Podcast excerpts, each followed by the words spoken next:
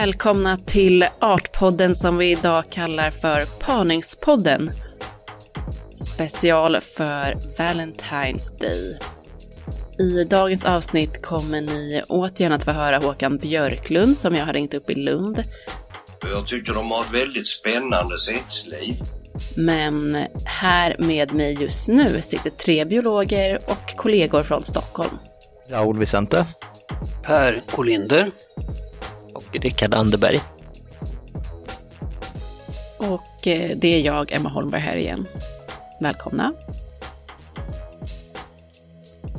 Det är ju alla hjärtans dag idag och därför kommer vi tillsammans att berätta om hur lite olika arter förökar sig på lite olika sätt.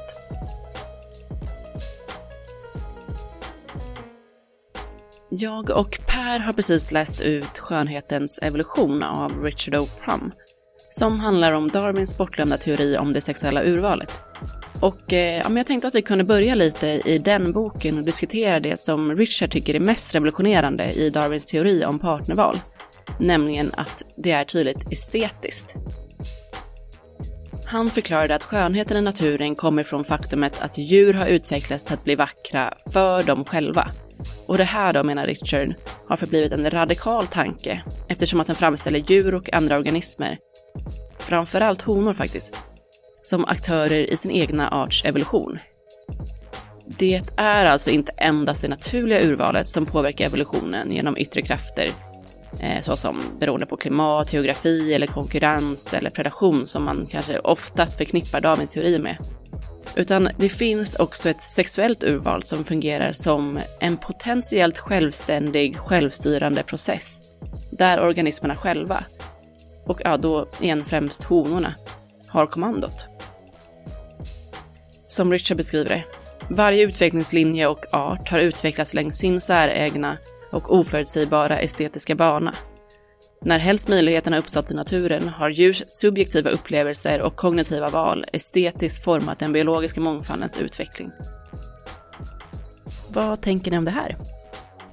Nej, jag tycker ju, det är ju väldigt intressant det här att honor väljer den som är snyggast, inte den som är bäst. Det är ju det han säger egentligen. Mm. Eh, så att eh, det blir ju en, en balans mellan möjligheten att överleva och möjligheten att vara snygg. Och, och båda de här processerna som han beskriver det, driver ju på utvecklingen mot formerna som både hannar och honor får då. Vilket är ju väldigt spännande. Det är inte bara... Det är inte bara en enda process utan det är flera processer som ibland är kanske samverkande men också kan vara motverkande. En hanne kan bli ganska otymplig eh, men föredras en av honorna för han är snyggast. Så att, eh, ja, det är en spännande tanke. Ett exempel som, som han tar upp här är ju den klubbviggande manakinen. Där hannarna, framförallt hannarna, har blivit ganska rejält sopiga på att flyga. Men de har utvecklat de här vingarna därför att honorna då tycker att de är så snygga och de låter så bra. De har övergivit sången som ett sätt att locka honorna och istället så tar de vingarna över ryggen och gnider dem mot varandra som, ungefär som en gräshoppa gör i ljud. Så att de gnider dem jättesnabbt mot varandra så får man ett litet pipande ljud och det här är tydligen väldigt intressant för honorna, men det gör de samtidigt alltså väldigt dåliga att flyga. Det är ett exempel på en sån här motverkande evolution då. En skönhetens evolution eh, jämfört med det naturliga urvalet då mot en mer lämplig utformning egentligen i sin miljö. Så det är ett exempel. Richard Prum här, han tar ju upp flera exempel då, bland annat argusfasanen som har en enormt lång stjärt som måste rimligtvis vara i vägen i nästan alla tillfällen utom just vid det tillfälle när han ska imponera på honan.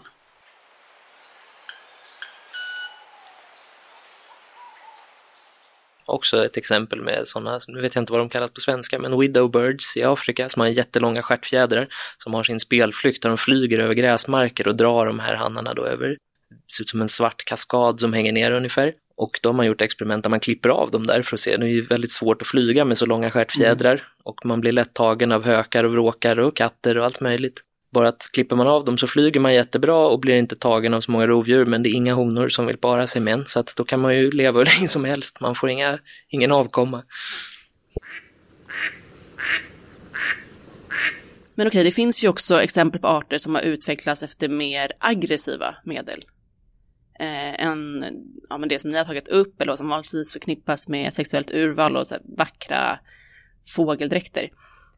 Eh, I just den här boken Skönhetens evolution så beskrivs ganska ingående hur just andsex fungerar. Och eh, det de berättar där är att eh, det är väldigt vanligt bland änder att hanarna, som jag egentligen bara liksom har förknippat med är vackrare än honorna, eh, systematiskt våldtar honor. Och den här då lilla traditionen har resulterat i väldigt speciella könsorgan hos både han- och honänder.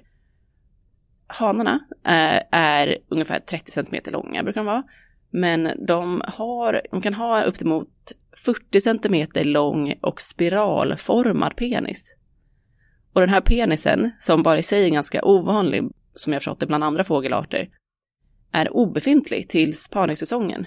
Det är då den växer ut och blir så här superlång. Den blir också räfflad, fårad och till och med tandad ibland för att lyckas haka fast då i honans kön och hålla fast henne när han sprutar in sperma i henne. Eller då utsätta henne för påtvingad parning som det kallas. Men då... Har, det här är väldigt grovt, men då har honorna å sin sida utvecklat ett kön som motverkar hanarnas påtvingade penetration. Under parningstiden så utformas de här könen då i motsatt spiralform, medus, alltså antianpassad till hanarnas moturvridna spiralorgan. Och de är dessutom full av återvändsgränder och irrgångar. Och det, det funkar. Man tror att ungefär fyrtio procent av parningarna hos många andarter är påtvingade, men ungar blir bara till, till nittioåtta procent av fallen av en önskad befruktning. Alltså honans villiga deltagande är avgörande för att befruktning ska bli av och därmed också för utvecklingen av arten. Sjukt! Det är helt sanslöst. Verkligen ro... Ja, det är kanske inte så roligt för handhonorna, men det är... spännande att lyssna på det här. Mm. Och det är den här argentinska kopparanden som har den här extremt långa snorren då. Eh, så det är verkligen en, en kapprustning mellan han och hona där vad det gäller sina könsdelar. Mm. Och som jag förstår det så är det, det är frågan om att honan hela tiden vill kunna välja, har förmåga att välja vilken han hon ska para sig med. För att hon, hon ska få den utveckling hon vill, så att säga. Mm.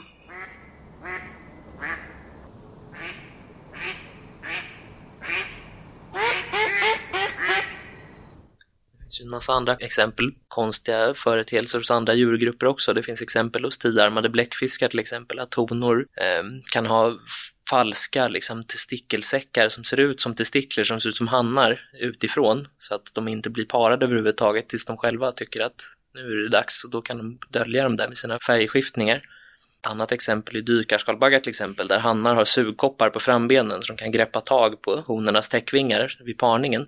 Bara att hos många arter så har honorna utvecklat stora räfflor och mönster som gör att det inte går att fästa med sugkoppar på täckvingarna. Så att det kvarstår att vill honan inte ha kvar handen där så är det bara att skaka loss, för han kan inte klistra fast med sina sugkoppar.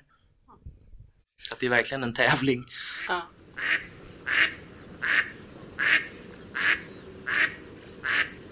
Ja, Raul, du är ju känd från T V. Du har varit med i T V fyra och berättat om en spindel som jag inte minns namnet på. Eh, Clubiona juvenis. Yeah. En liten säckspindel. Inte sexspindel utan säckspindel. Mm. Men den har ett ganska spännande sexliv. Ja, det har nog de flesta spindlarna tror jag. Mm. Eh, nej, men de flesta spindlarna föröker sig genom... Eh, de har ju, hannarna har ingen riktig penis som de för in i honan, utan de kör med sekundär förökning eller sekundära reproduktionsorgan. Det innebär att spindelhannen utsöndrar sperma på ett litet så här speciellt spindelnät som den spinner. Eh, och så placerar den ett spermapaket eller vad man ska säga på nätet. Och sen med sina ja, omvandlade pedipalper som är liksom små armar vid munnen, eh, så suger de upp sperman och bevarar sperman i sina pedipalper då. Och eh, nästa steg är då att eh, hitta en hona, och det som är praktiskt med de här händerna är att man kan liksom röra sig och liksom fånga tag och röra, liksom så här greppa runt, och det är liksom ganska smidigt om man vill liksom komma långt, befrukta någon liksom. Eh, så då, ja, så vissa arter har en speciell dans, de försöker locka till sig honan med, vissa använder feromoner, de utsöndrar lite så här sekret genom huvudet för att honan ska liksom bli mer sugen och stanna kvar, och kanske till och med om de har tur så kanske de vill para sig. Eh, och sen nästa steg är då liksom brottas och försöka liksom föra in den här pedipalpen eh, mot honans kön, som är ett vanligt kön i princip. Och det kallas för epigyn hos honan. Så det är i princip ett vanligt eh, honligt könsorgan. Och så kommer de in under och pumpar in sperman i henne liksom. Ja, med liksom munarmarna. Munarmar som kallas pedipalper. Yes. Som är fyllda med spermier. Ja, som de fyller upp själva med sina egna spermier då. Så de har liksom könen nära mun, så att säga. Mm.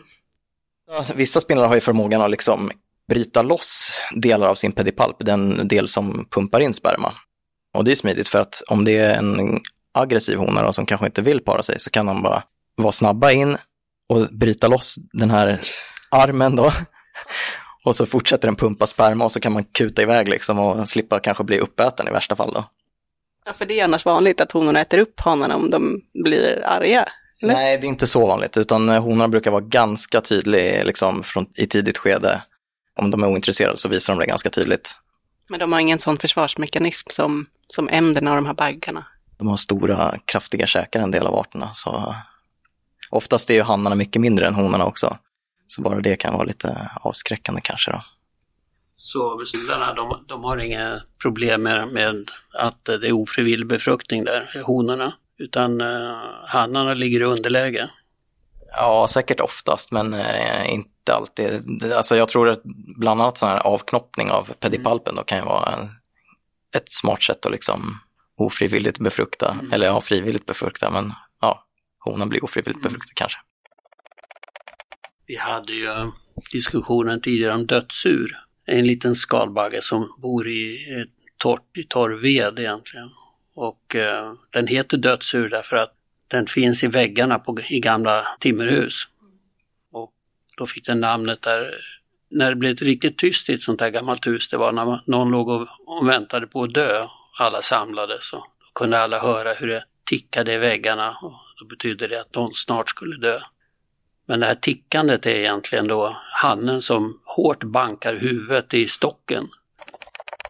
Och eh, när han gör det så svarar kanske en hona i bästa fall någonstans i närheten någon annanstans. Och eftersom de lever i stockar då, så har ju hannen lite problem med att hitta honan. Så han får springa längs sin gång där och knacka på ett håll, och sen så springer han någon annanstans och knacka på ett annat ställe, och då svarar honan varje gång, men, och då kan han liksom höra, ja, vilket håll var närmast då. Så kan, man, så kan han gräva sig närmare honan då och försöka para sig. Och, och när han gör det då, så väl, när de väl kommer dit, och då, då klättrar hannen ovanpå honan, och det verkar inte spela någon stor roll liksom, från vilket håll, utan man kan klättra bakifrån och framifrån, så det, det är inte så noga. Men honan har ett eh, ganska lustigt sätt att eh, bestämma vilken hanna han vill, hon vill para sig med. För hon parar sig bara med de tyngsta hannarna. Och hannarna är tunga på grund av en fjärdedel av deras kroppsvikt består av sperma. Eh, så en, en tung hanne har mycket sperma. Och kommer den då en hanne med mycket sperma, så parar sig honan. Och eh, den här sperman, det är, det är ju så väldigt näringsfattig i den här veden som de äter. Så att honan har behov av sperman också som näring för att skapa äggen då. Så det är ett ganska lustigt sätt. Hon äter det? Ja, hon, nej, hon får in det i könsöppningen då. Och, och det kan smälta det den vägen då.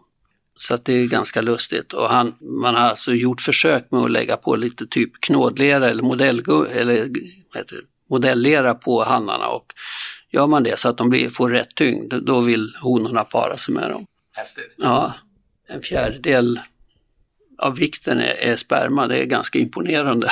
får man säga. Är det någon som har, nu känns det som att väldigt så klassisk hetero, heteronormativt här på Alla hjärtans dag. Har ni några exempel på några homosexuella parningar hos djur? Just bland änder är väl, och fåglar, framförallt änder tror jag det är ganska vanligt med att det förekommer homosexualitet. Mm. Så att hanar parar ihop sig och ja, rockar på som par liksom. Det tycks det ju finnas bland bonober också, den här dvärgschimpansen som ju har ett väldigt lustigt sätt att lösa konflikter, nämligen genom att ha sex. Och då lugnar sig alla känslor och, och allt blir frid och fröjd igen. Och det här är ju inte sex bara mellan hanar och honor, utan mellan hanar och hanar och honor och honor också. Så att där finns ju också det här. Så det, det förekommer nog ganska vanligt i djurriket att det finns homosexuellt sex. Men det är också sätt för han, han, många hanar har liksom visat att de är dominanta över ja, sina lägre stående kumpaner eller vad man ska säga. Så någon form av dominans finns det också för att liksom säkerställa ens status i hierarkin. Mm. En annan sån, det är väl inte homosexuellt sex, men en annan väldigt lustig parningsbeteende har ju några av de här manakinerna som är släktingar till den här klubbvingade, där de, en hanne samlar ett helt gäng med eh, andra hannar. En dominant han samlar ett gäng med andra hannar och sen tillsammans utför man en hel dans för att fånga en hona. Mm. Så det är liksom en riktigt samarbete där för att få en hona att bli intresserad av den här dominanta hannen då.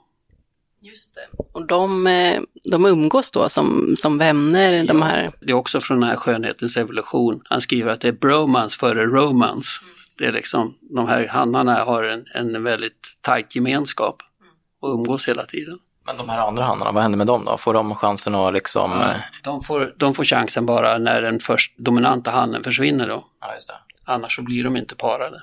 Okej, okay. Ja. Då måste man ju samarbeta. Ja, då måste man För samarbeta. Annars får man ingen ju. Nej, annars blir det inget. Det är lite som de här eh, hummingbirds, vad heter de? Kolibris. Kolibrina i, på julafton med Kalle Anka. Mm, mm, mm, mm. Ja, just det. Ja. De måste sjunga allihop. Ja. Häftigt. Jo, men det är spännande med den här boken Skönhetens evolution, hur, hur honorna verkligen styr sin egen evolution eller samevolverar med hannarna. Att de styr sin egen möjlighet att eh, bestämma vilka gener som ska vidare. Mm. Det står väldigt intressant om lövsalsfåglar i boken också. Lövsalsfåglarna är ju kända för att hannarna bygger en sal med små kvistar där eh, han ska sitta på ena änden och visa upp sig snyggt och hon ska sitta på andra änden och titta på honom. Och författaren beskriver då hur han menar på att det här är ett sätt för honan att minska aggressionen från hannen. För honan kan hela tiden ta skydd i den här lövsalen så att hon inte blir antastad av hannen innan hon är redo för parning. Så att eh, om hannen ger sig på henne då fly, då, i, i lövsalen, då måste han runt lövsalen eller ta sig förbi lövsalen eller komma in bakifrån. Och då kan hon flyga ut i andra änden, fram, framåt istället. Så det är liksom ett sätt att minska aggressionen från hannen och undvika oönskade parningar helt enkelt. Det, det är lite feministiskt. Ja, men exakt. Och det här bevisar ju att valfrihet och sexuell autonomi är betydelsefullt även för djur. Alltså inte bara ett påfund bland oss människor.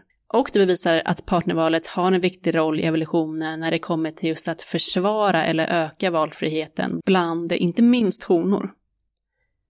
Och bara om vi kollar på hur änden agerade tidigare så var det ju tydligt att honor fysiskt har lyckats utveckla försvarsmekanismer för att försvara sin sexuella autonomi.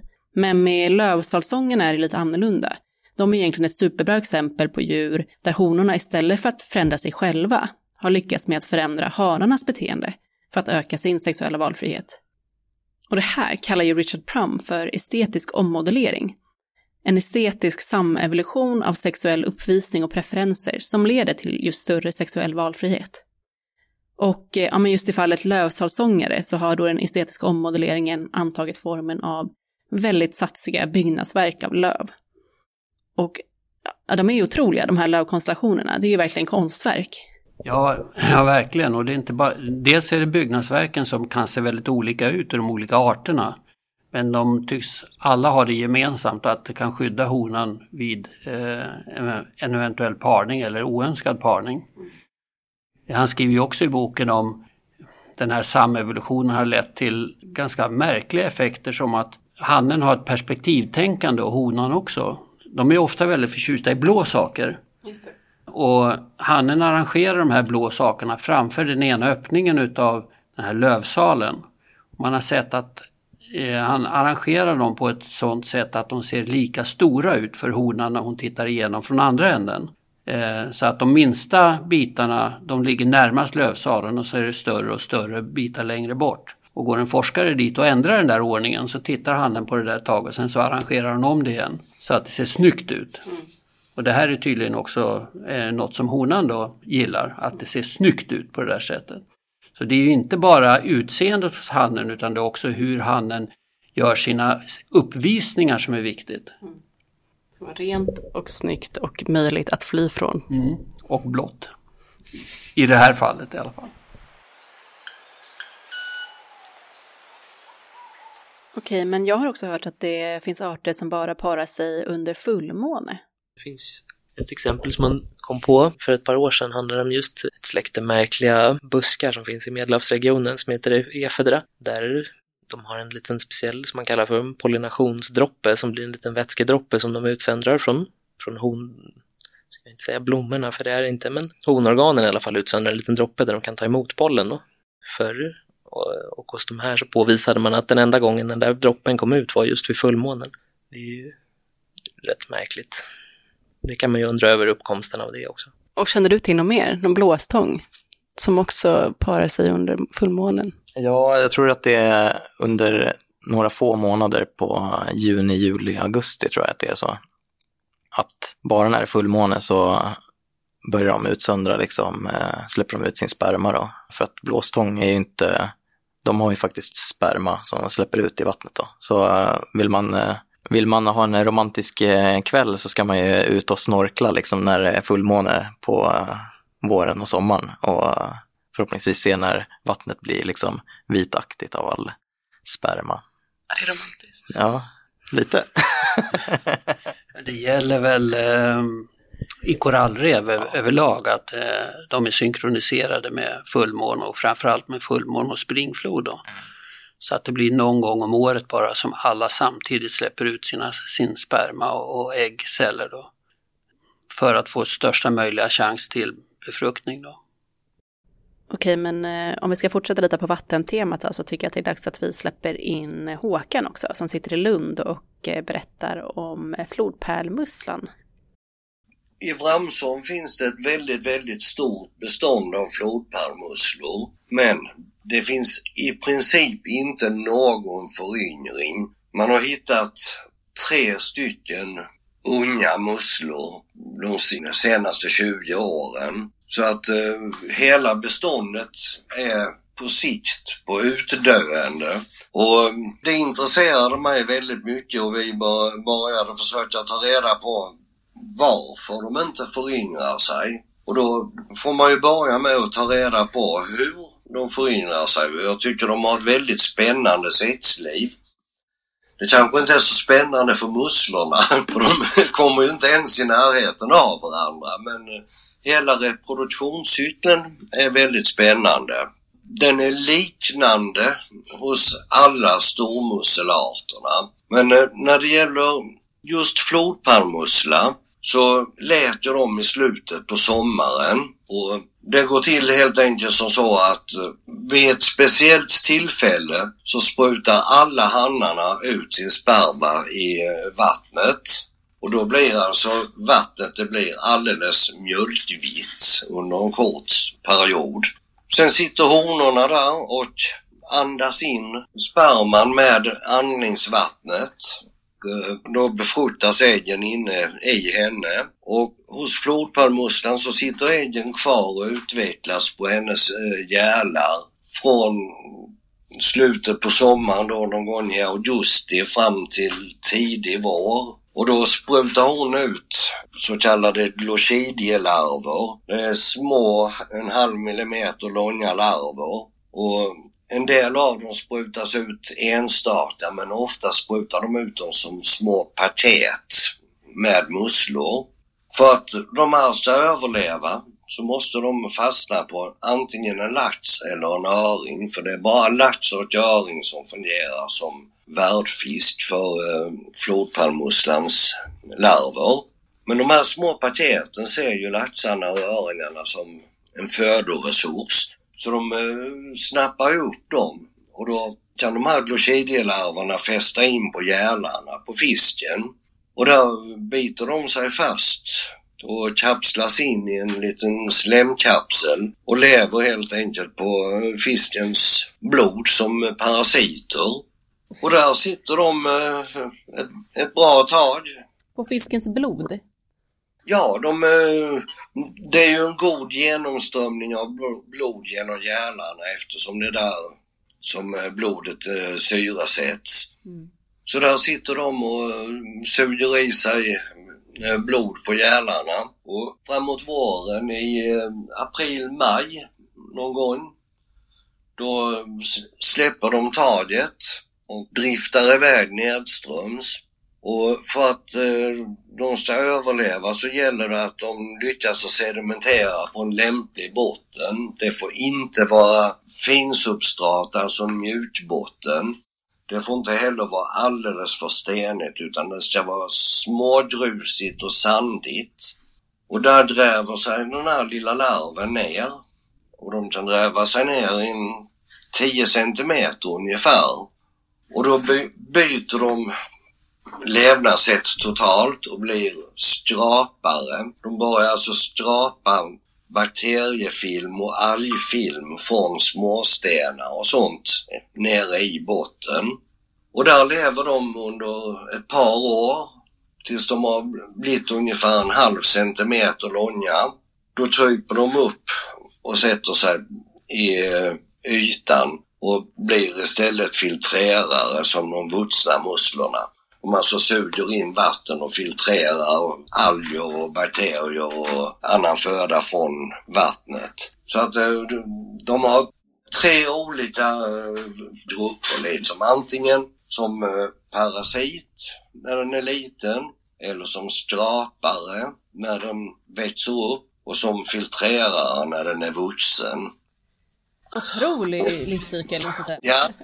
Och det, man vet ju inte riktigt alltid var, var felet är när de inte lyckas och reproducera sig. För det är faktiskt så att även om alla förhållanden är alldeles perfekta så är det inte speciellt många av de här glochidielarverna som överlever till att bli vuxna musslor. Ungefär en av hundra miljoner larver lyckas överleva till att bli en vuxen mussla under bra förutsättningar. Tack så mycket Håkan. Tillbaka till Stockholm och Raul.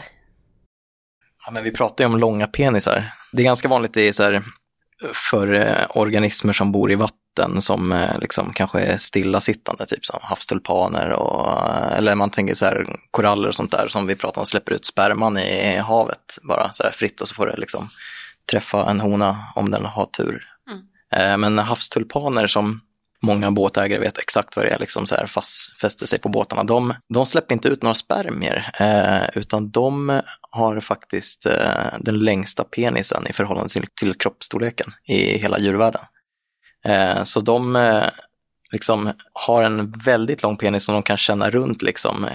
De sitter ju oftast i stora gäng ju, och så kan de liksom eh, känna efter då med sin penis som ett litet så här, har en jätte, jätte, jätte, jätte lång arm då. Känner efter så här. Ja, är den här havstulpanen en hane eller hona? Eh, det är en hane. Nej, inte stoppa penisen där. Är det här en hona? Nej, är det en hane. Och så får de känna sig tills de hittar en hona. Bara, ja, men här är en hona. Nu kan jag stoppa in min penis där och ge henne lite spermier. Gud, det är ja. Märkligt. Det är ja.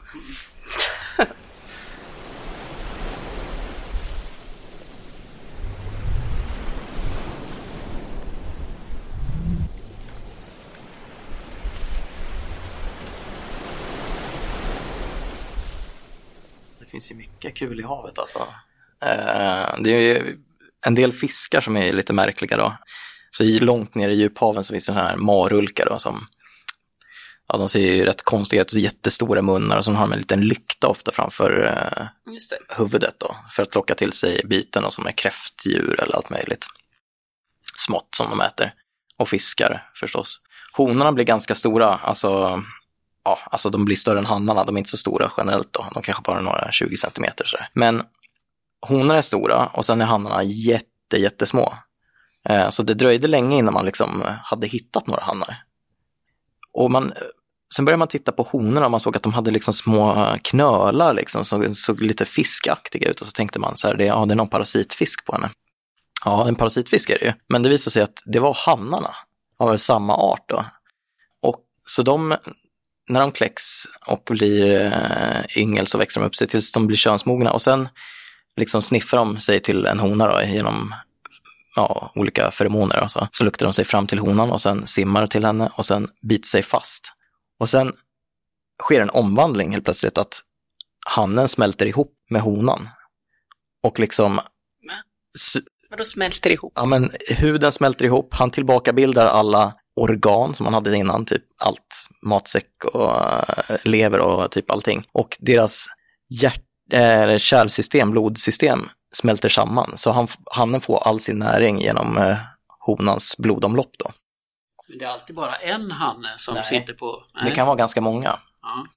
Men så de är ju parasiter då, men honan måste ju få någonting i gengäld.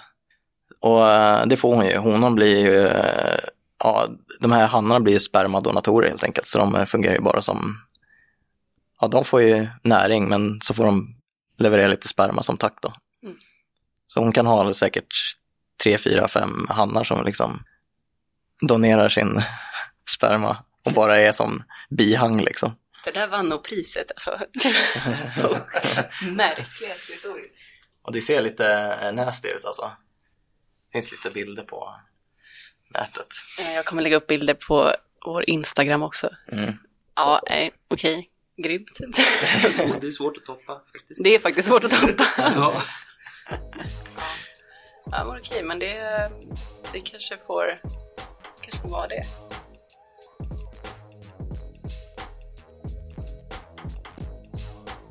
Ja, det var allt för oss idag. Tack så mycket för att ni har lyssnat, och hoppas att ni får en jättefin alla hjärtans dag. Hej då!